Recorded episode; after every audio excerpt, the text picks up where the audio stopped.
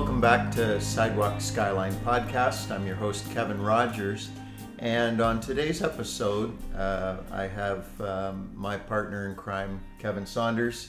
And uh, we're going to talk a little bit about uh, some of the uh, overlaps in our life. And uh, one of the things that uh, is really fresh, particularly at the, the launch date for this podcast, we will be starting uh, another campus of New Song Church with uh, Kevin as the site pastor. And uh, that came out of uh, a recent merge that happened. So, uh, welcome, Kevin. Thank you. It's great to be here. Finally, yeah. Yeah. Been yeah. Looking forward to this for a long time. Yeah. yeah. Well, um, today, uh, just to mix things up, um, I put all of my questions. actually, I thought I'm going to ask you some questions, and you can ask me some questions, and we can compare notes. Hmm. So I brought uh, a hat with me, and uh, and a nice hat that is. Yes. Got the uh, questions. We're jumbling them here, mm-hmm. and uh, since you're the guest, you can you can pull out the first question, read it, and uh, and reply. All right, here we go. Pulling Wow, this is quite appropriate then. so the question says We are merging two congregations to accomplish more. What do we know from our histories and what might happen through this blending? Hmm, that's, that's a great question, yeah. Um, so I think the history part, I mean, we've both been kind of in in very similar uh, ministry pursuits. Mm-hmm. Mm-hmm. Yeah, I think uh, I think from our histories, I mean, well, we worked together. Uh, I mean, we've worked together in Two Fish for uh, 25 years, but uh, yeah. we worked together at New Song right when New Song was just a couple years old, and uh, yep. I spent five years on on staff here, and for me, that was that was a real life changing you know few years. It's really uh, really opened my eyes to to what God was preparing me for. You know, a lot through my teenage life and into my early twenties and all that that I had no idea, and uh, kind of really opened my eyes to urban ministry for the very first time. And uh, so that's kind of yeah the, the history of uh, of that is just you know kind of all started here you know with you guys at New Song, and so uh, man, where things can go, you know, kind of full circle now, 15, 20 years later, whatever it's been. Um, just really exciting to, to see all that. Yeah. Yeah. And I think as with both of us uh, leading urban churches in Windsor, mm-hmm. um, the uh, New Song Church, 27 years, Lifeline Church, uh, 14 or 15? About 15 since we started as a yeah. small group, but yeah, a little over 14 and a half since we planted, yeah. Yeah, so, you know, we, we both have, uh, we are both raised in pastors' homes, mm-hmm. uh, grew up in the Pentecostal church. Uh, we both ended up in Windsor um, we both uh, are avid musicians and, and songwriters, and uh, we both have the name Kevin, which is uh, that's a truly remarkable very similar, thing. Yeah, yeah. yeah. Um, so I think when when I think about our history and us uh, merging together, it's it's really pers- on a personal level. It's mm-hmm. it's more like a homecoming, and uh, we know each other better than most. We've been alongside each other for for all these years and yeah, yeah. and so when I think about that aspect um, I I feel like well I, I just trust you implicitly because I know you inside and out mm-hmm. and uh, so I think uh, that gives us a good starting point you know as as our congregations merge together and uh, we we look at some of the the future things that we're going to do. Yeah, yeah, and I feel much the same way too. You know, I mean, we've we've both pastored in various things and had various opportunities and stuff, but nothing has just you know felt the same as as this in the same way. You know, I I, I can trust you that you know you've got the right heart and you've got the right passion and you've shown me in longevity you know 27 years whatever yeah you know here at new song that that, that speaks volumes, you know, just in the way that New Song is known in the community you know, and being Yeah. able to being able to merge together into you know into something that's already got even even more of a footprint you know Mm-hmm. around the around the urban core than than lifeline does and, and to be able to, to kind of add on to that and then see you know where that's going to go together is is extremely exciting yeah So why don't why don't you tell uh, uh, a uh, condensed version of uh, the history of Lifeline Church, how how that all came about, and and uh, what Lifeline Church uh, has been about. Yeah, well, Lifeline was uh, Lifeline was kind of kind of birthed again out of out of the, years that uh, that we spend here at New Song. Uh, we left here after five years. We had, we had gone through the church planting stuff with the district and everything else, and were approved, but just didn't feel ready yet. You know, just didn't feel that that call yet. And so we went actually went to Michigan for five years and, and pastored there and did did a lot of missions and a lot of outreach, and then you know kind of kind of really grew as a as a pastor and as a leader at that time because I was still really young because I'm so much younger than you, you know. So, You are yes, yeah. yes, son. But but God was really preparing preparing us and preparing our hearts and uh, for something and and out of that time we we just we kind of felt this heart and this passion that yeah now it's now it's time and so you know 15 years or so ago we uh, we you know said goodbye to our, our friends in Michigan at least on a full time basis and, and headed back over here and really felt directed into uh, the the older section of LaSalle, which for those of you that don't know is kind of a bedroom community of, of Windsor. And uh, we, we you know found a great location there in this old building, and uh, we you know started some small groups, got some feet on the ground, and really wanted to really wanted to be a, church in the community for the community kind of thing in uh, in this little area, and and things were were fantastic. You know, we had our ups and downs. We uh, we moved around a couple different times. We lost that building. Uh, I can't believe it's still even standing. It should have been condemned 14 years ago when we were in there. But Yep. uh, um, you know, we uh, we had you know more mouse killings than we did salvations while we were there. I don't know. There's nowhere on the ACLR thing for that where we can No. fill that out, but that would be pretty cool. And uh, yeah, so we went from there, and we we actually held church in a bar uh, for another two to three years almost. The bar was closed when we were holding services, um, but we we held it at a bar in a community center, and again, just a, a real community time. Lots of you know walking by traffic and people Yeah. just really you know checking out what was going on. And uh, so that, that continued for a while, and we, we bounced around to various spots in LaSalle. And uh, due to that community center being tore down, we ended up uh, sharing facilities with another church that really wasn't where we wanted to be in the community. It was kind of kind of in between Windsor and LaSalle, you know, really uh, kind of out of the way kind of thing. It just we spent a few years there, and we, we grew, you know, spiritually as a, as a team and as a congregation, but just knew more and more that there was there was more God was calling us into. And so a little over five years ago, we we made the made the big step to uh, to come back to, to urban missions and basically replanted Lifeline Church in downtown Windsor. And uh, what a what a difference! What a what a night and day change! You know, we were Yeah. we were in a community, and we were certainly you know still always ministering to the community, but ministering to an urban core uh, community was was just a whole new ball game, and uh, opened a lot of eyes of a lot of people. Yep. And uh, you know, we lost some people in the transition because it just wasn't for them.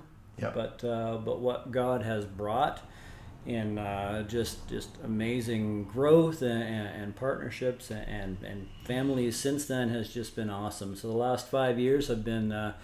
Uh, really on the street street ministry. Uh, literally, as, as long as it's not too cold or too wet, we are out on the sidewalk in probably one of the busiest corners of downtown Windsor. It Uh, is. yeah. It is the busiest corner. It's the literally the crossroads of, Mm-hmm. of downtown Windsor. And it gets really loud sometimes when you're trying to preach or when you're trying to talk, have a conversation. Uh, the, the ambulances and fire trucks just know that that's the time to go by. yeah, it's, it's it's really for for the uh, the bulk of the warm weather. Uh, it's a sidewalk church. Mm-hmm. Yeah. And uh, yeah, I've been been down there a few times, and uh, and that's continuing through through our merging together. That happens on Tuesday nights there. Yeah. And well, I- let's uh, grab the uh, question hat here again. and I'll pull out a question. Well, I better shake it then. Oh, you, Sure. you shake the hat, All right. and I'll pull out a question here. And what will the question be? Let's see. It's like the magic eight ball kind of thing. Okay. Talk about your post secondary education, outside employment, and how it shaped you for ministry work. Uh, so, for me, uh, post secondary included Bible college, uh, but it also included community college where I studied broadcasting. And uh, when I uh, graduated from Loyalist College in Belleville with uh, broadcasting, I thought, well, I don't know if I'll ever use that. And now I have a podcast. It just took a while. Yes. Uh, I don't think they have any idea what a podcast was back no, then. Though, No, that's right. That's right. Um, but uh, I would say that with Bible college, uh, it broadened my base of understanding, uh, particularly around my understanding of scriptures and the church, uh, but also uh, opened up my mind to more dealing with psychology, sociology, um, culture. There, there was a lot of things. Uh, I didn't particularly enjoy um, college life all that much. I was much more interested in uh, being out in the community in some way than holed up in a classroom or uh, you know studying into the late hours of night. But it did teach me how to study, and so that was a good thing. Um, the broadcasting, um, I went to community college midway through my Bible college training. I, after a couple years, I said, you know, I don't think I'm going to be a pastor, so um I should probably study something else. And so uh, I studied broadcasting. Um, was also um, developing uh, as a musician and songwriter and and having bands and that kind of thing. So um, I think what uh, Loyalist College did for me was it put me into a much more of a comfort zone with the world around me. Uh, growing up in uh, old time Pentecostal and then, you know, moving into the 70s into more charismatic kind of um, church life growing up, um, I really had a strong sense of us and them that grew out of my primary social connection was the church. Uh, we moved a lot when I was a kid, and so I never was in a community long enough to really um, go deep in terms of getting involved in teams or um, you know growing up alongside people for a lifetime. Uh, all of my major connections were in the church, so um, college life was good to help me to get comfortable being around people that weren't church people.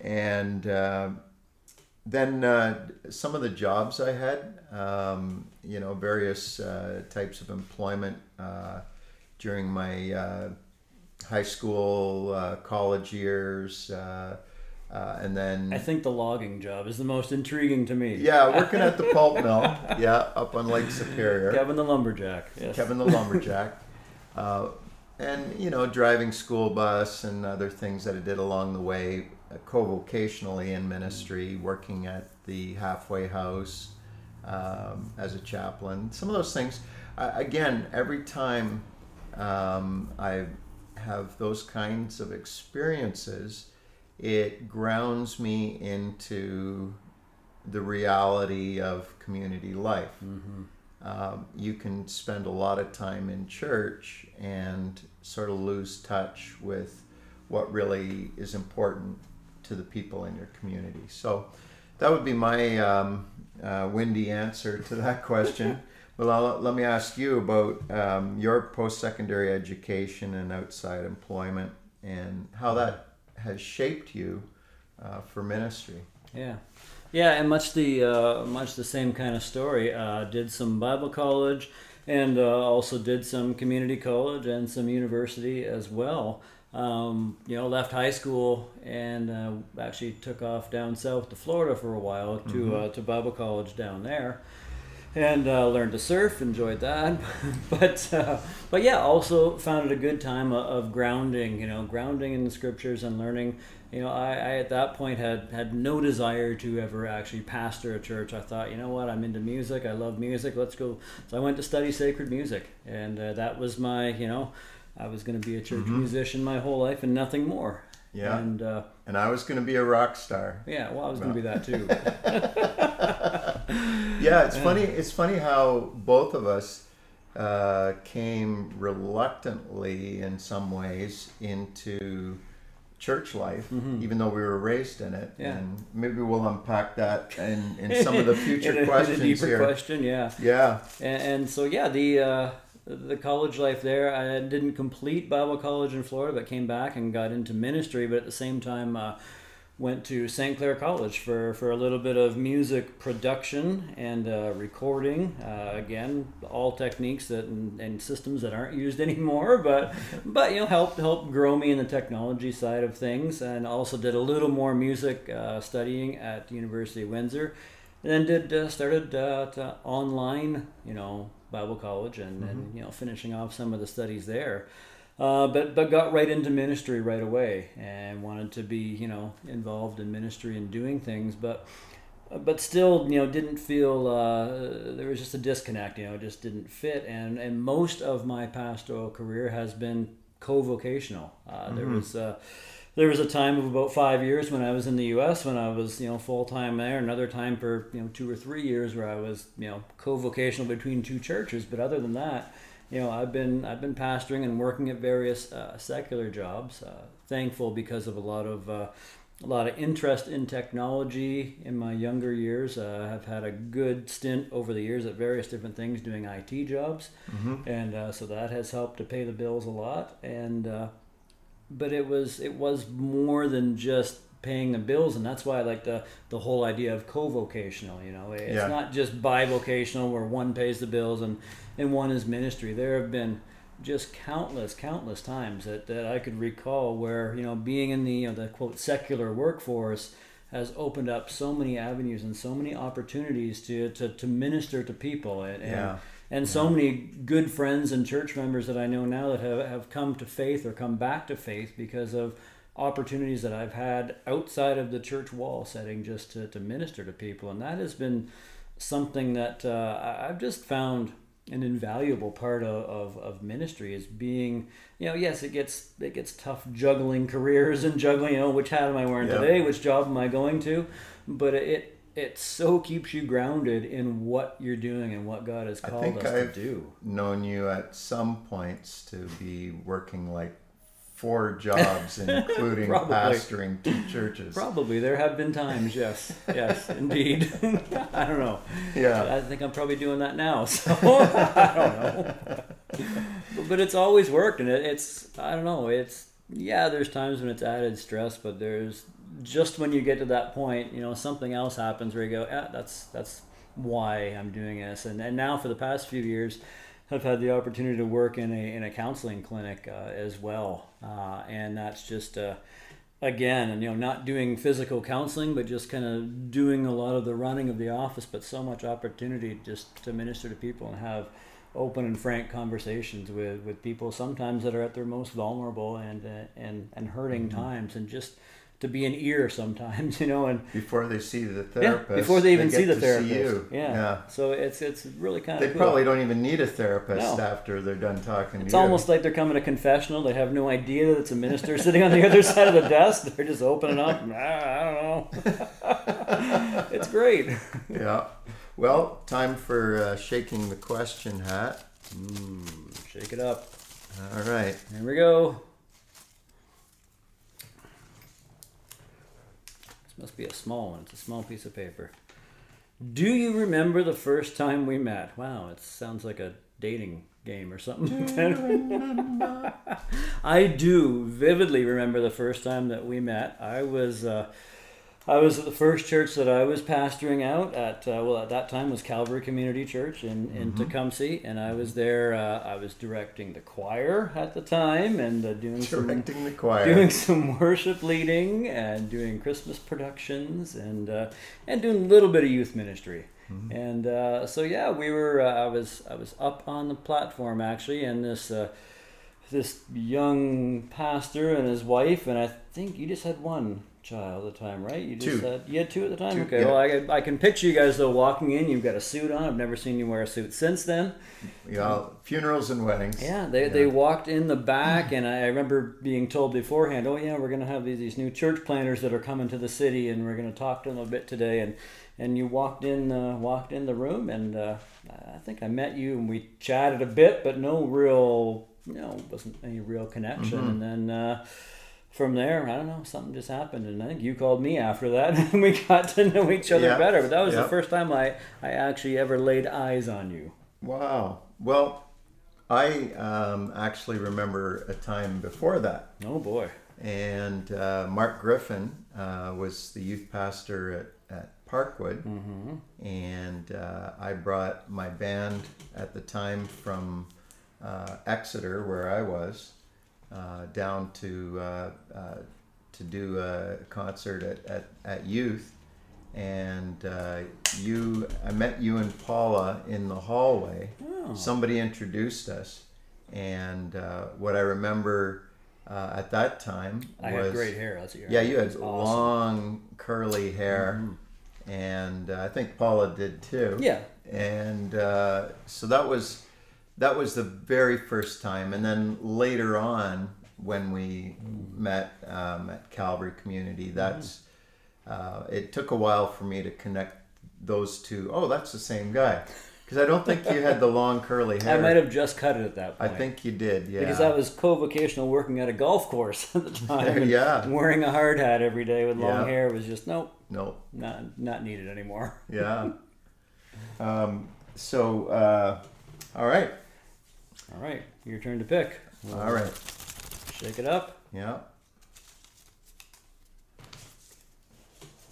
All right. My question is talk about what you had to learn and prioritize to stay focused in urban ministry. Uh, so, prior to uh, coming and starting New Song Church, uh, I did. I was in three other churches uh, as a youth pastor, and um, so uh, when uh, I came to plant uh, an urban church, uh, one of the things I had to uh, contend with and, and start to uh, figure out was just how different it was from suburban and small town church life. And Just a um, little bit. Yeah, just a little bit.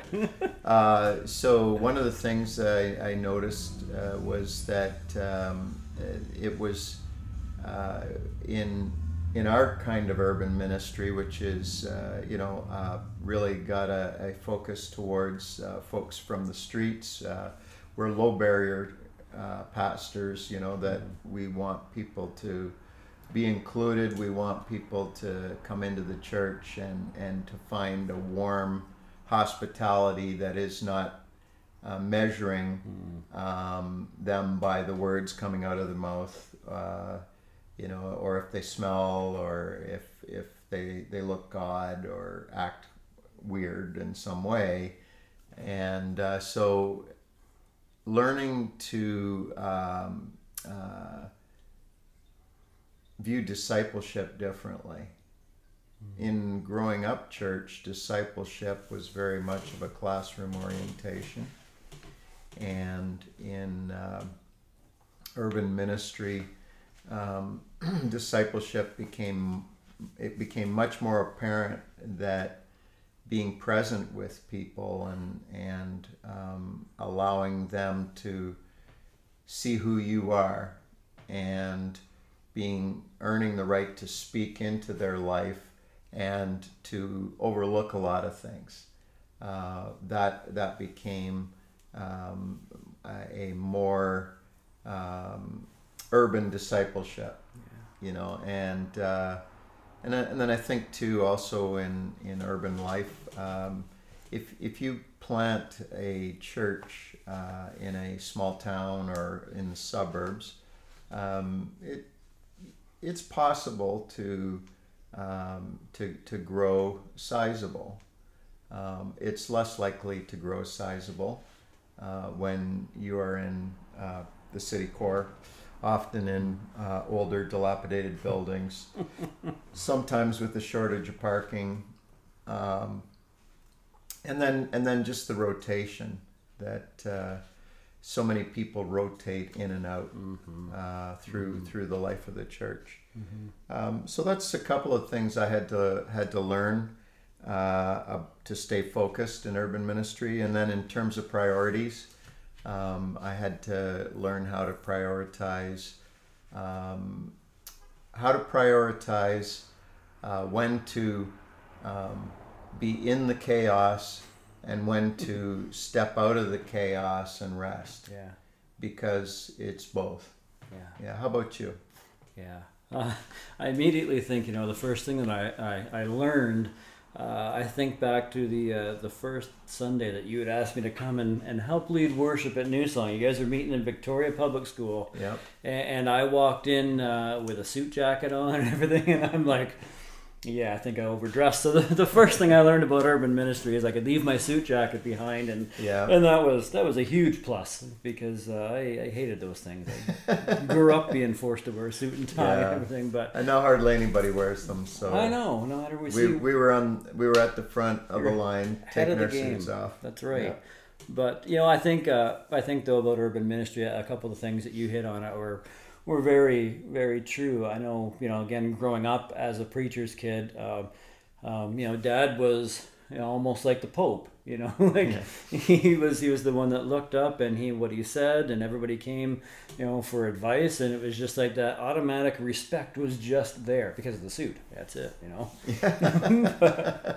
but I but I think you know in, in urban ministry, you, you said something you know about earning earning earning the respect and earning the right, and I think uh, you know our first couple years downtown in Windsor, it was it was really earning earning the respect and earning the right to to be there kind of thing. You know that we weren't just you know a fly by night group that was going to drop in and throw some food and say oh God bless you and move along. You know it took it took a while to be trusted. It took a while to earn that respect that hey, we're we're there because we care, because we love. I mean, you know, I uprooted my family much like you. You know, we we moved down, you know, close to the urban core because that's where we wanted to be. That's how we wanted to live life. And and I think that uh, the first couple years was was very very crucial, you know, in just being there because that leads to the next thing is it, it's it's not about that you know high and holy figure that you know just you know preaches into people's Yeah. life it, it's about relationship it is so much about relationship because uh, you know just just being able to to share your life with people in the community is is so empowering. And you, know it takes the time to, to get that respect but now it's just they know who we are they they love us and they can they can talk and they can talk openly about the problems and the ups and downs and we can share back and forth together. And you know if, if they're high and walking down the street but hey pastor how's it going? You know it's it's uh, and then you go back to beating up a telephone pole but like, pastor what?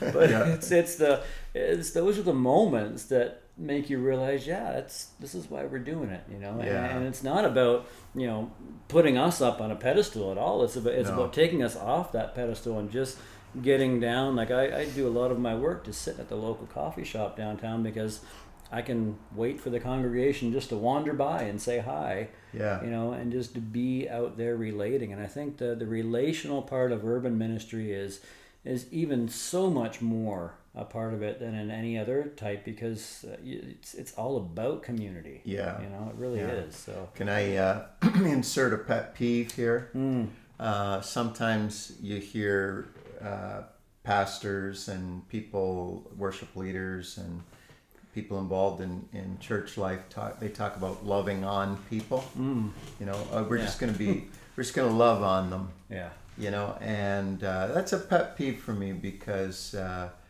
uh, loving on You know, uh, do you also like love off? You know, what, either you love people or you don't. or you don't. yeah. And you know, it, loving on sounds like we're going to put on our love, Mm-hmm. and we're going to just concentrate on them right now. And uh, I mean, I know what people mean by it. It's just a pet peeve, so I promise I won't bring it up again. I promise I won't, Yeah. you know, okay. use platform time to to to to grind on this. But loving on people, you know, I think the reality of loving people is that we're called to love a lot of people that we just don't like. Hmm. And There's a topic right there. yeah, you know, to be honest, that that no love love says that uh, I see that you're made in the image of God, and though you hurt me, offend me, say things that don't make sense, whatever, you know, I am choosing to live humbly with love towards you, and. Um, you know, I don't want to put it on you. I want to love you. And okay, pet peeves done. You, you make a good point though, because I, you know, the not the first time I heard that, but the time that really made the biggest impact to me was uh, was going and hanging out at Sanctuary in Toronto. Like probably probably ten years ago now. I was going to take a group down there, and one of the first things that they told us is, you want during the meals and during all that stuff, you're not serving. You're just sitting at the table. Yeah, You're just having relationships with people. You're Yeah. you're you're not loving on them. You're just you're just being with people in Yeah. community. And I thought, yeah, that that really makes a lot more sense than me just dropping a hamburger and walking away. yeah, You know, and that Yeah. that has always stuck with me. You know. yeah. Let me love on you with a hamburger. Yeah, And priorities. I mean, just I'll end it really quick with the, the priority thing. I think the biggest, the biggest priority is, is learning how to prioritize uh, the the the the chronically needy with uh, yeah, with the real need. You know, I mean, we Yeah. we've all got the people that, that want to talk every single week, and they they've all got you know. they're always at the front of the line. yeah, and others don't get to. yeah, connect. but but yeah. taking time to know, you know what, this is this is someone new who I haven't met yet, and your problem isn't you know secondary, but I need to go talk to them. yeah, And it's really learning to, to prioritize in that way, and you Yeah. know, and and it, I don't know, it, it makes Yeah. a difference. It really does. and and and not to always feel guilty because you know there's no way possible for any of us to meet every need that comes across our path. And Mm. That's why we uh, have a good team with us. That uh, That's it. yeah. Yeah, we got to share the load. All right. Well, back to is it your question now? I, th- think. Yeah, I think I'm picking Yeah. now. All right. All right. Here we go. There you go. Extra swirl here. Make sure we get a really good question. All right. There we go. All right. Digging in.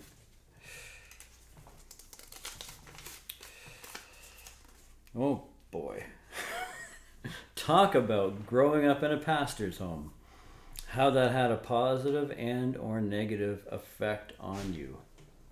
Uh, well, yeah, we, we both grew up uh, as preachers' kids in uh, in a pastor's home, and, and yeah, it, it had it had its negatives and it's had its positives. Uh, but I think a lot of the negatives uh, helped to turn positives in my life, if that makes any sense at all. You know, it was uh, it was a different time. It was a different day and age. Our uh, our our dads did ministry different than we did, Yeah. and and it was a different day and age where ministry was thought of in a different way than uh, than we are. I mean. You know, there was back then. You know, all the pastors golf for free on Mondays because that was that was the free thing. And I still hear my dad mention that once in a while. There's no golf courses that give free golf to pastors anymore. Society has changed. Yeah, and uh, yeah. but yeah, grow, growing up as, as a pastor's kid, I mean, you you see you see a lot of the ins and outs of church life that other people don't see, Mm-hmm. and uh, that can that can really wear on you. And you know, if you you don't deal with that, it can really give you a negative effect. Uh, you know, a negative approach towards the church. Um, and, and you know what? That was probably a lot of my initial hesitation to you know ever wanting to be a pastor, ever wanting to even be in ministry. I mean, it was only a year before I actually went to Bible college to just do music, you know, that I even decided that I wanted to do that at all. Yeah. Uh, just because you know, Dad was so busy. Again, you know, pastoring little churches and you know, always, almost always being the only guy. You know, maybe Mm-hmm. a part-time secretary or a part-time associate, but always everything on him. And that's two services on Sunday and a midweek and programs and everything else. And, and living a couple doors down from the church always. You know, so it was. It, it always seemed like as a kid you were, you know, you more than shared, you know, your your dad with Yeah. the church, you know, and we were, and uh, but then on the other side of it, it uh, it, it brought that Christian heritage that you just, you know, there's there's there's nothing else that uh, that can bring that, you know, of Yeah. seeing seeing uh, you know not just dad because he was the pastor, but mom as well. Just just parents that loved God, and uh, and I mean went through some incredible things and you know financial hardships and everything else because they knew that they were called to do what they were called to do, and that uh, that kind of upbringing has man has made the difference in, in my life and in Paula's life as we've been in ministry and again you know doing the the bivocational and co-vocational and you know small churches and not having money to get by personally and the church for years you know and just you know realizing you know seeing the strength that mom and dad had in ministry um, really I don't know it was something that was just ingrained there that if this is God's thing then it's God's thing. And you know the earthly stuff is just the earthly stuff. And will Yeah. and God always provided and he always has and, and continues to. And, and I think the other side of it too is is seeing the need for some of that balance that we've already talked about, you know, of prioritizing and in many ways of life and knowing that you know, and then dad's apologized over the years of saying, yeah, you know, I, I did too much and I did Yeah. spend too much time away from home Yeah. and I appreciate that, you know, and and knowing that I wasn't going to do that in ministry and you know, even even though yeah, I work four jobs sometimes, I've always made time for my kids and for my family and made that a priority Yeah. um, because I knew I knew what it felt like to be on the other end of it, and I didn't want to do that, you know, and and I think that really helped me in ministry. So you know, good, bad, ugly, all kinds of stuff, you know, growing up as a preacher's kid. I think one thing I, I learned from uh, from my dad was uh, how to be um, transparent and confessional. Uh, some pastors had a, had airs about them, and you know they would have the shield on, so you, you you it was all about the uh, the holy office, you know, and you didn't have to know them. You just had to uh, respond to their leadership. But uh, I, I think uh, with with my dad, uh, you know, one of the things that I, I benefited from uh, was uh, I benefited um, from uh, my parents' mistakes.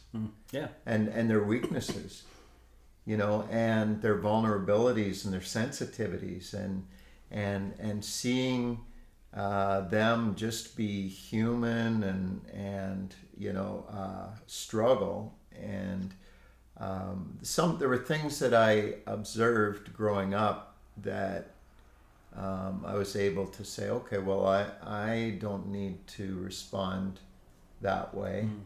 I I can see what that's doing to them, and I can learn from that.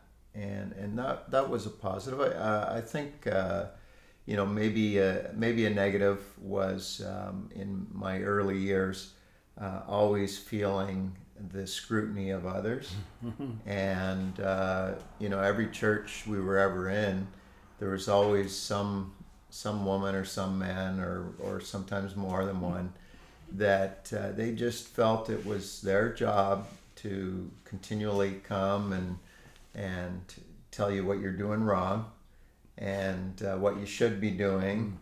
And um, you know and so you're you're kind of placed in this artificial situation where um, the expectations on you as a pastor's kid uh, at least in our our time Yeah. you know i think it's a lot healthier now Mm, and i think it also helped inform how we raised our kids yeah, exactly. you know uh, you know the um, uh, Yeah, so it's uh, it's it's a it's a mixed bag, but uh, overall, I think um, you know I, I wouldn't want to have been raised another way. I'm glad uh, that I was raised in in ministry, and and also um, you know uh, my dad's uh, more extroverted, my mom's more introverted and quiet, and and uh, you know so um, watching those tensions play out you know, and uh, and then also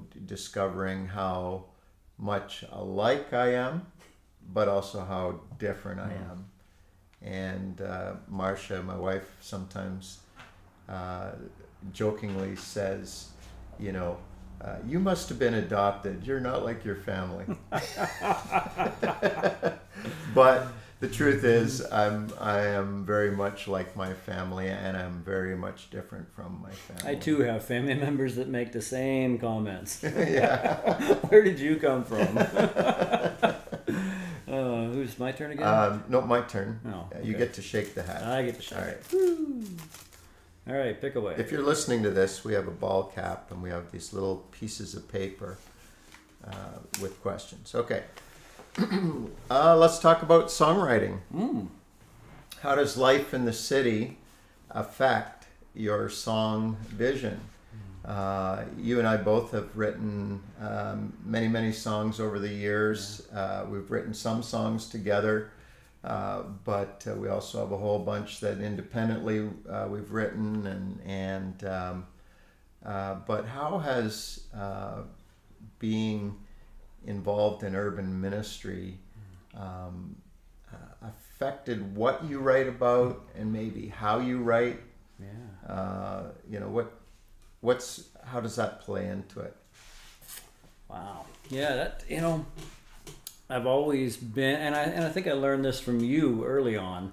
Uh, because I had, you know, written a couple cheesy songs, you know, before we kind of got together. I don't even know if you've heard them, but there, there were some really, really bad ones. But I think one of the one of the first pieces of advice you ever gave me on songwriting was to to write for your congregation or write for your people or write for you know your environment as to where yeah. you are. And I've always I've always come back to that. You mm. know, there have been there have been seasons and one offs here and there where you just you know you write for Christmas because it's got to be Christmas, or you you know you write for this or that. But it's man, it's uh, I've always found that uh, that the songs that have the most meaning, that uh, really seem to gravitate, uh, and that people gravitate to, are the ones that are written out of you know exactly where we are. You mm-hmm. know, so uh, mm-hmm. you know seeing seeing the difference between urban life and, and suburban life, you know, is is it's almost so much easier, you know, to write songs because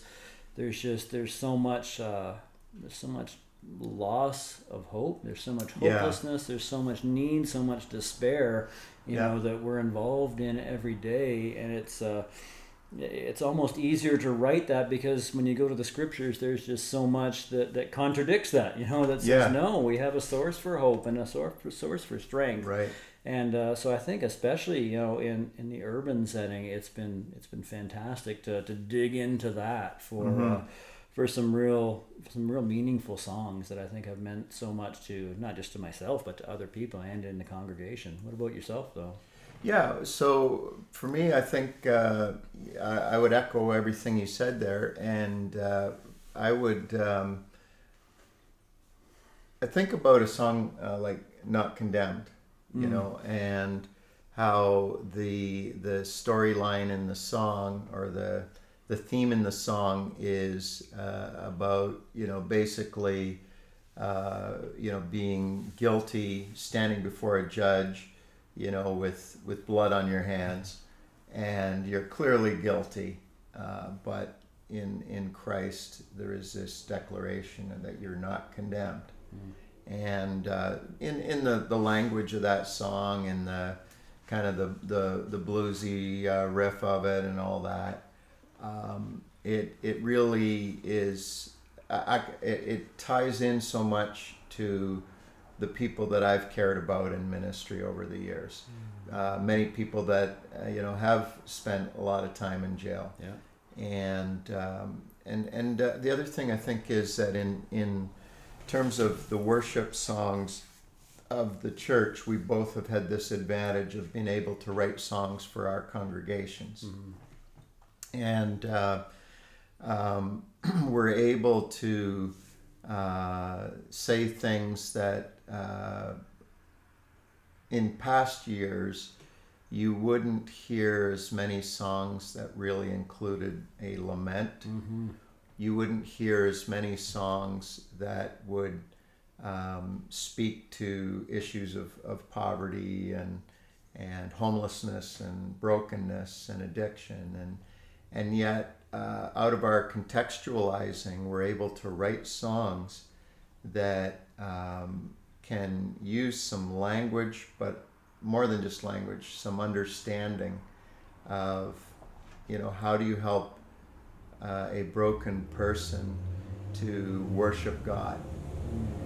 You know, and uh, Jesus' example of the two men in the temple praying, you know, and we we grew up um, and lived through a lot of music that was kind of like the Pharisee, you know, not always, but but sometimes, you know, and then, um, but to to me, to be able to write a song that, you know, is is the head hung down saying, Lord have mercy on me, I'm a sinner. You know, there that that just is so grounding, uh, not just for us as as followers of Jesus and pastors, but for our, our congregation to to say that we can come to God the way we are in the mess that we are, and we can ask God to help us. Yeah. And uh, so, Yeah, and I think along that same lines too, what's what's interesting to note, you know, the fact that we do travel quite a bit too, you know, and get around to other congregations. Uh, you know, some of the songs that we write that are really work so well within our own settings. You know, sometimes I do notice in other settings that it just goes over like a brick. You know, oh, it just Yeah. like wow, that that that song's awesome, but what happened here? You know, Yeah. and it really. I don't know. It really makes you realize how much you do write for your own setting and your own context Yeah, sometimes. Yeah. know, because I don't know. it- It's it just yeah. Yeah, and I think there's a balancing act for both of us. And now that we're back working together, you know, that, you know, uh, where Two Fish is a little more of you and I and our extroverted performance side, um, the week to week liturgy of worship with our congregations, we can include some of the songs we write, but we can't just do our songs. Yeah. We have to be much broader and include uh, w- great worship music, psalms, hymns, and spiritual songs Shout from many the sources. Yeah, there you go. Yeah. and uh, you know because uh, our musical identity of Two Fish is like way down the list of priorities. You know, it's it's uh, it, it's a it's a great thing that we get to do, um, but uh, it's not the most important thing we do. No. And uh, all right, so um, back to you. Pull out a question. And I think I reversed it last time. I think you did. yeah, so uh, you get to answer your question. All right. Talk about longevity in urban ministry. How you have survived and stayed. Ah, only by the grace of God. Amen. and only because my wife doesn't own a gun. or my kids. Good thing we're not Americans. Uh, yes, yeah, good point there. Good point. Yeah. No, I mean, it it it goes back to you know a calling and a passion for what we do. There are there are so many so many days you know when I can say I've just I feel like I've had enough. You know whether it's been mm-hmm. just the the co-vocational part of it just wearing on me, or just the stresses of finances, or whatever it may be. And, and those are the times when you know when you when you run into someone or you have a service or a gathering and just God does something else miraculous again and it's the it's the relationships that you have with, with the people in the urban core that just keep me going week after week after week you know uh, you know the conversations that just go this is why we do it You know, Yeah. this is this is why because you know somehow we're we're speaking to your your life. You know, you're you're smoking weed now, but you're not doing coke or meth or something else, and that's a That's huge improvement. that's a huge improvement for you. Yeah. You know, and that's You're and- moving along in the discipleship journey. yeah, you know, and that's but those are the kind of things that keep me going. It's uh it's not huge, you know, cathedrals and and big huge thousand people congregations. It's the it's the one and the two little miracles all the time where God just is continually, you know, doing amazing things where where you don't know how it happened. You know it's only because of God, and that's that is the only reason that I've survived in urban ministry because it's it's tough and it's different, and you know you don't get prepared for this in Bible college, and you don't get Right. prepared for it pastoring in other settings. And uh, what keeps you going i- is realizing why we're doing what we're doing. It's not for any earthly pats on the back or anything else, but it's seeing God changing people's lives day after day after day. Not not because of me, but simply because I'm I'm just that vessel that, that God can somehow speak through, even though I might feel like a bumbling idiot out there, and somehow it, it touches someone's life, and Yeah. that's that's what just keeps me going, always.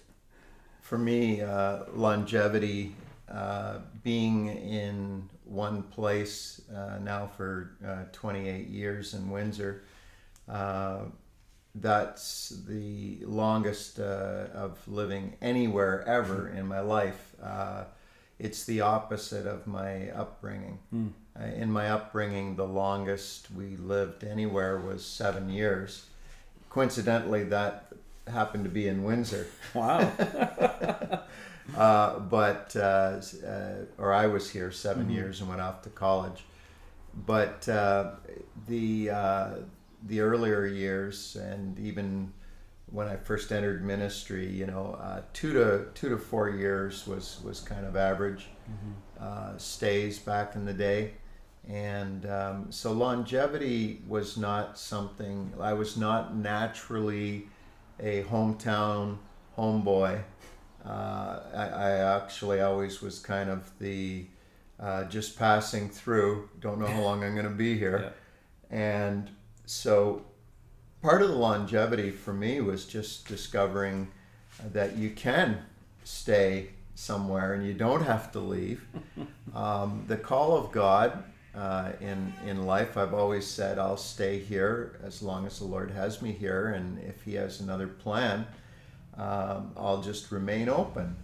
And uh, there have been a only a couple times, maybe two, three times, three times in these years here that um, there was either an opportunity presented or explored or uh, or me getting to a stage of feeling like you know i feel like i've done everything i know to do here. I feel like the church needs more than i can give. And they need somebody else to lead because i'm i'm just at wits end here. Yeah. You know but what i've discovered is that in every time i got close to figuring out is this it? Is it time to do something else? Um, i learned to wait on god and not to rush. Yeah. and in the waiting, I always found that either God would begin something new and fresh right where I am that was so compelling that I couldn't let go. And I felt refocused and like, no, we got to keep going here.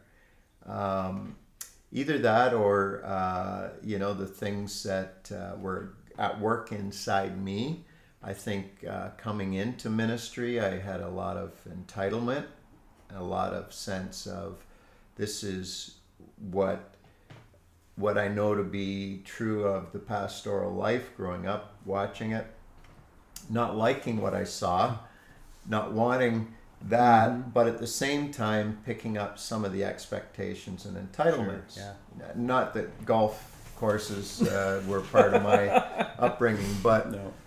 but what I no things like you know um, there's a certain mythology in church life that we grew up in that it should always be getting bigger and better Mm, yeah. and and and sometimes it was getting smaller and worse. and and but in in those seasons of uh, real struggle and and emptiness, uh, it like the things that that God would begin to shape in me gave me new strength, new passion, new humility, mm. and uh, so um, so yeah, I think uh, I, I think I'm gonna stay. That's good. yeah. I hope so. Now that I just came and joined you. Yeah. you're, you're, not going Well, you know, God might change that, but that's true. But uh, I, I plan to stay. I'm All glad. Right. All right. Question here. All right, we're getting down getting to the bottom of the hat here. Left. Oh, here's a good question. How has your wife's employment given you a greater community perspective?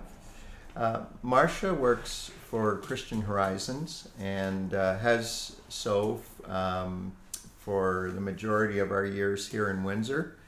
And when I first met her, she was also working at a uh, community group home in Exeter. So she's uh, given her adult life uh, to um, to working in group home settings uh, with people that have um, uh, multiple uh, physical impairments. And, um, you know, I, even before I met her, um, I, God had begun to open my eyes to uh, the, the, uh, the uh, enabled community, you know, and so, but with her working in her field, it always informs my ministry uh, because uh, I, I, am continually reminded of the barriers uh, that people experience mm. to integrating into community life, the, the barriers to communication, the, the barriers to um, you know, being able to contribute in a meaningful way. And, and, um, and uh, you know, I, I um, I, that's one thing I just absolutely love about my wife is the uh, the passion and the heart that she has in the work that she does. Sometimes people will come up and they'll say, "Oh, you must be so special, you know, to be able to work in that field." And if she was loving on them, then you know I would say, "Well, yeah, you you must be pretty special." That's not a pet peeve, is it?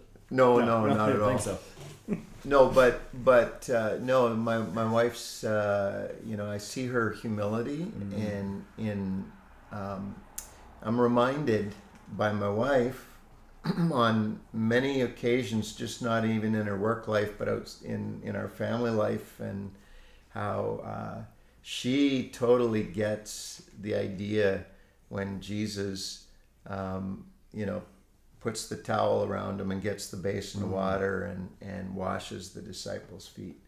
And uh, so she inspires me uh, to be a foot washer, you know, to be somebody that uh, that is able to respond to people for who they are, mm. not for their condition, not for their history, not for what they can or can't do for me, but they they are beautiful soul made in the image of God, and and uh, so I, I, I would say that's a big thing I I gained from my wife's uh, employment.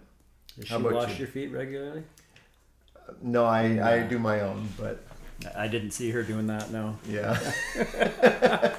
She's she has boundaries. yes, know? exactly. That's right. so does There's mine. protocols. oh.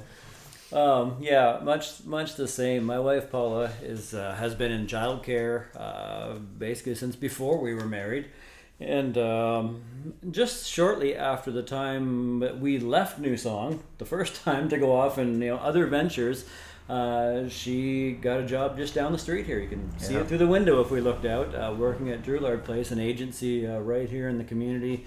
Uh, been here for years and years and years, and uh, and so she works in the childcare there, uh, running the what they now call early on. It's been many different names over the years, but um, and so she spends her time uh, working with working with parents, and parents just bring their kids and they come and they have a, a time together where, where the where the kids play, but the parents, you know, a lot of times socialize and spend a lot of time mm-hmm. talking mm-hmm. with her and uh, the fact that she just gives and gives and, and gives to them, you know, mm-hmm. and is there as a sounding board, you know, bringing in other people with other resources that can, you know, yeah. help to, to facilitate and meet the needs of, of some of the parents in this community. Um, and so she's just been been loving on you know the Drouillard community, yeah, yeah. but actually you know just being a part of it you know, more and more and more. I think when it first started, it was kind of a loving on kind of thing, mm-hmm. and now she is uh, she's a fixture, you know, yeah. in in the community, yeah. and just absolutely loves it. You know, would not would not trade what she does for anything in the world. You know, yeah. thinks thinks about going back and doing other things. Says no, I could never do that. Yeah, and just uh, so the way it uh, the way it so nicely you know pairs into you know into church life you know ministry again is just you know, it just partners up so well. Mm-hmm. And for, for me to think that, oh, well, I'm, I'm the pastor and I'm doing the ministry and you're not, no, there's a lot of times mm-hmm. where, where she's doing way more ministry than, you know, than I'm doing as the pastor because oh, yeah. she's just, just there hanging with people. Yeah. And, and, just, just being their friend and being whatever they need. And I see Marcia doing that and I'm, I marvel at it. I, I think, wow, she actually in some, sometimes is, appears like she's more comfortable and more connected in engaging with people than I am. Mm-hmm. You know, because we're we get swamped, right? We've got yeah. we we get to talk to you know maybe uh, ten people uh, in a row, mm-hmm. and uh, we don't choose them; they choose us. Yeah. And uh, but our wives um, they're able to just kind of move freely and mm-hmm. and uh, yeah. And I've seen the, the, the growth in her over the last few years because of you know being so integrated in this community. You know, now that we've yeah. been downtown for five years doing the ministry there, it's just I mean because Paula's not outgoing at all. You know, she's very introverted and very shy, right? And doesn't, oh, yeah. doesn't talk to anyone. Oh so. yeah. Uh-huh. but, but, you know, sitting there on a Tuesday night and watching her go from person to person and, and just you know reach out literally and grab people from yeah. the street and say, hey, you know, it's it, it's so cool. And I, I've said to her countless times over the past couple years, like just you know, we couldn't do what we're doing yeah. on Tuesday nights downtown without you. You know, because it's true. The ministry is really it's a partnership between yeah. us now, and uh, yeah. and that's come out of out of her love and desire at her mm. you know employment. That's just uh, God's used her in so many incredible ways. So mm. it's just mm. it's so cool how it all just you know just blends together. Oh yeah, you know? yeah. Like, with with the way my um, uh, wife uh, is you know, led of the Spirit in her workplace to uh, to build up others, not just the the people that live in the home, but the the, the staff and mm. management. Mm. Uh, I just just uh, got a lot of, lot of respect for that lady. Mm-hmm. Yeah. Well, we got two more questions, so uh, all right. Final shake. I guess on the last one we won't need to shake. Probably not. No. all right. What can you say about urban churches being mostly small and rare? Well, I can say that it's sad. Mm-hmm. You know, it, it's sad that urban churches are rare. You know, because when you when you look around, and again, we've traveled around to a lot of cities, and even in our own city, when you look downtown and you see how many old, ancient, beautiful church buildings mm-hmm. that are there that are just dried up you know, yeah. and, are, and, are, gone or non-existent, and and just the uh, you know how everything in the urban core has just left. You know, especially mm-hmm. Windsor's a good example of you know even you know a lot of the businesses and everything they're they're starting to come back and it's starting to get better. But there was such a time. I mean, I know when I was a when I was a teen growing up here for a couple years, there it was a lot of booming businesses downtown mm-hmm. that are just not there anymore, and yep. along with some of the churches that were there you know have kind of moved away and I it's it's sad that the urban core has lost so much. You know, both churches and so many other things that could be really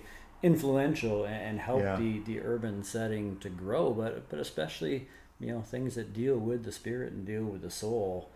Um, just being left out of the urban core. I, I walked around about a year ago, another small town here in Ontario, and just I marveled at the amount of churches downtown. I could I, I forget how many I counted now, but within like a three or four block radius, there was so many church buildings. But then, as I found out, again, they were all closed up. You know, yeah. they, were, they were non-operational, and I guess uh, it, it's just a something that I think we really need to focus more on. And I'm glad because of our denomination and you know and the, the real focus on on church planting and on mm-hmm. even on urban church planting and on you know different types of church planting in so many different you know ways. I'm glad that that we have that focus, but but man, we we need it because you know they they are small because there's such a, a small population to, to grow from because even you know a lot of the people have left um, that have the the funds so it keeps the churches small and there's such a you know I know in our setting especially and even so here at New Song too but there's there's there's so many uh, um, nomadic almost would be the population you know that's just uh, you know constantly changing and constantly mm-hmm. coming and going because they just don't I mean there's you know urban you know talks about you know the whole thing of there being such a, an influx of, of people in such a dense area but it's not people of faith you know? Right. it's, it's not uh, you know and the ones that are there seem to be driving out to the suburbs to their churches because you know that's that's where they want to be. So i think we need to, to find some way. And i know we're working on it and we know a lot of others that are working on it but to yeah. to bring God back into the suburbs or back into the, the urban area, you know. Yeah. Don't, don't pull him out of the suburbs, but you know, we yeah. need we need him here more than ever because the, the, the small works are going to continue to, to struggle in some ways because there's just not the the people of faith that are that are there. I think there's an I mean there's there's a value in small churches that is often um, downplayed. Mm. Uh, you know, the the the, the Bible college dream is to have a growing, successful church with you know more people and staff than you know what to do with, mm. and uh, but the worldwide reality is that. Uh, 95% of all of the churches, local churches in, around the world, yeah um, have uh, 50 people or less, in them. Yeah. And uh, so, you know, for for New Song having, uh, you know, uh, 100 to 120, somewhere in there, and now you guys merging in, mm-hmm. um, there's a certain amount of, um, you know, you got a mega church now. Oh, it's a it's a mega urban church, but not really. I mean, the, the, the whole thing is this: that the metrics are different when you're in in the city core.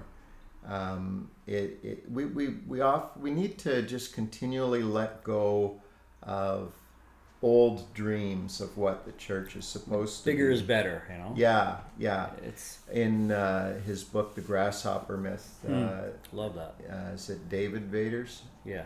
Karl. Karl Vaters Karl, Karl Vaters yeah.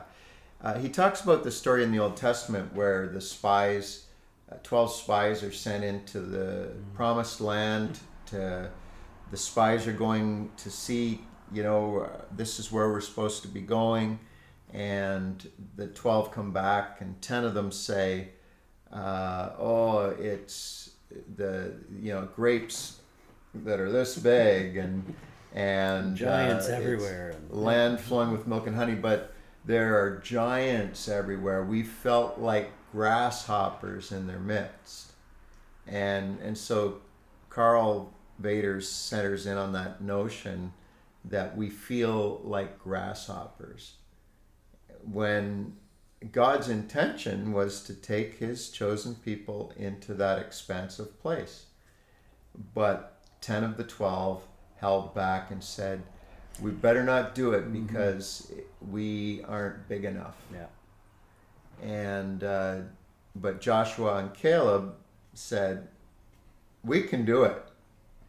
And and there's a certain reckless, foolhardy vision that's required with urban ministry. Definitely. Yeah. And uh, you know, to be able to step into an environment that you weren't raised in, that you don't know the ins and outs of, but driven with a, a, a, that sense of the Spirit saying, "We can do it."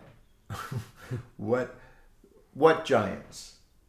You know, Yeah. what what barriers do you want to say there is to to going? You know, well, we don't have to to listen to what all the barriers are. We have to know they're there, but we have to have a vision that's bigger than the barriers. And uh, we got one last question. Um, well, you're the guest, so I'm going to let you have the last I get last question pick? as well. Oh, that's awesome. It's because you know what it is. That's probably it's going to stump me, right? No. Oh, okay. what What are your favorite two fish memories? well, there's a lot of them. Yeah. That's for sure. So, for anybody that's listening or watching to the podcast, uh, Kevin mentioned earlier. Uh, Two fish. Yes, we've uh, we've been doing music together for 25 years, with a variety of band configurations, and also just as an acoustic duo. And um, over the years, we racked up uh, a few band stories. So, what are your favorite memories? You know, I think most of the favorite memories come back to having that bus because we had a lot of fun. We we had a what was a 15 passenger uh, handicapped Handicap bus, accessible yeah. bus, and uh, that was our that was our tour bus for for what four or five years or whatever. Yeah. We uh, we took that around. Uh, I remember, you know, we almost got it stuck in a, a Burger King drive-through. I think one time where it was wedged in there really well, and, and uh, Neither of us were driving. no, no, of course not. And that was Ho Ho driving. I think that's where that came about because we had uh, we had Chris there that uh, loved, Oh, yeah. loved his ho hos, and so we Yep. uh, nicknamed him Ho Ho. And that. That's right, Chris And, uh, Holmes. That's right. Uh, so so yeah, a lot of the a lot of the favorite memories were on that bus. Just you know, taking a weekend and grabbing a bunch of guys and just going Yeah. and having just just a blast. You know, as we had as we go. I mean. Alcohol and drug free, and just the craziest, highest times that we could ever have because it was just uh, it was just so much fun. I, I one of my favorite ones was the uh, up north somewhere. There was these hot tubs out in the snow. Oh yeah, we were doing a retreat. Yeah, Yeah. yeah, and we'd uh, we'd run out, roll in the snow, and get back in the hot tubs. Yeah. And then and somebody got I think Chris again that got clocked with the little bar that you're supposed to pull the cover off the thing, and he got smacked in the head with that I think, and it was. Uh, Was it him or John Costi with us? uh, I'm not. It could Or- have been either one. They're equally as You crazy. remember ro- going, getting out to roll in the snow, but the snow was this deep, like an inch Yes. deep, and underneath it was gravel. Yeah, yeah. Yeah. So those those are good times. Yeah. Those those are really good times, and uh, I mean, coupled though, just with the uh, I don't know, just with the excitement of getting to share to share our music that you know, Yeah. that's so personal, you know, and so means so much to us. Getting to share it with other people and other communities. I mean, those are just incredible memories right there. And Mm-hmm. you know, having the privilege of being able to record, you know, four CDs so Yeah, far, and uh, yeah. a few other compilation things, and being able to say, "Hey, I've I've recorded music. Yeah. I'm cool." we even got You some, are a rock we even got some Look streaming income this year. So I mean, we're uh, we're rolling in it now. So we're awesome. What about you? Well, um, speaking of the the short bus, um, uh, one of my uh, memories uh, was um, when we were playing a few years ago in Blenheim. And know it's not your favorite memory, but it's one of mine. But it was pretty stellar. Yeah. and, and we had the full band back Yeah. then, and and uh, we were playing at uh, Glad Tidings Church there, and and uh, we were on our last song, and we were jamming it out, and and you were blasting away on your sax, and and uh, you jumped up and to you know just on stage, just jumping in the air, and and when you landed, um, your weak knee gave out. It did indeed. and you collapsed to the stage and I'm there playing and singing, and and I don't hear you And I'm singing. not getting up. I don't hear you singing with me, and I look over, and you're laying on the floor in sheer agony. in sheer agony. And uh, so I, I, I forget if uh, we finished the song or if we just said we just brought it to a close. But, anyways, um, that uh, handicap lift and the wheelchair that we had. Yeah, they happen to have a they- wheelchair there at the they, church. Oh, they had a wheelchair. yeah. So we were able to get you into a wheelchair, put you into a lift bus, and bring you back home. Yes. That, that was a special memory. It was, Um, and then sitting in the ER with like I think I had bright orange hair or something like that. You and, did, Yeah, yeah. we, we got really no respect at all, waiting and waiting hours and hours. That was fun. Yeah. Uh, probably the top two fish memory, uh, and then I'll, I'll close. I mean, there's many, but Yeah.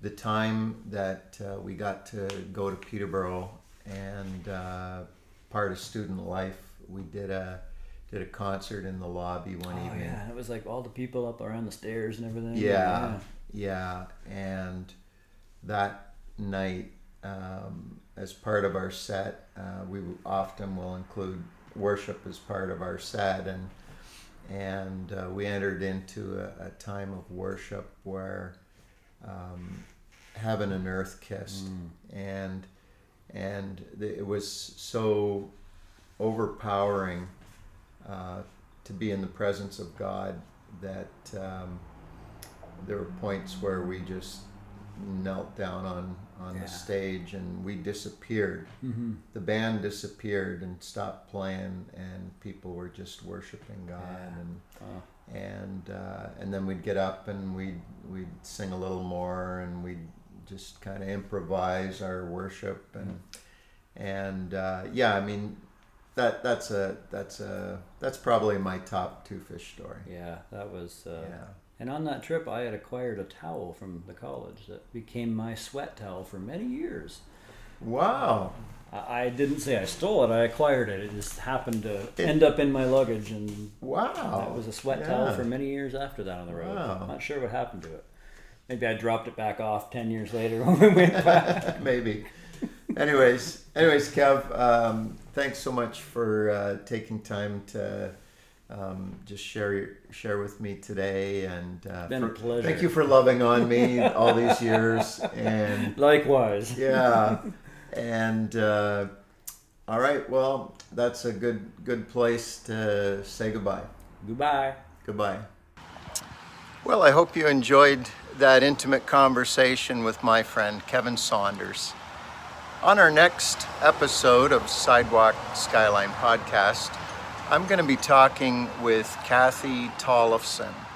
Kathy is director of Global Family Canada, and one of their projects is called the Daughter Project and uh, deals with human trafficking.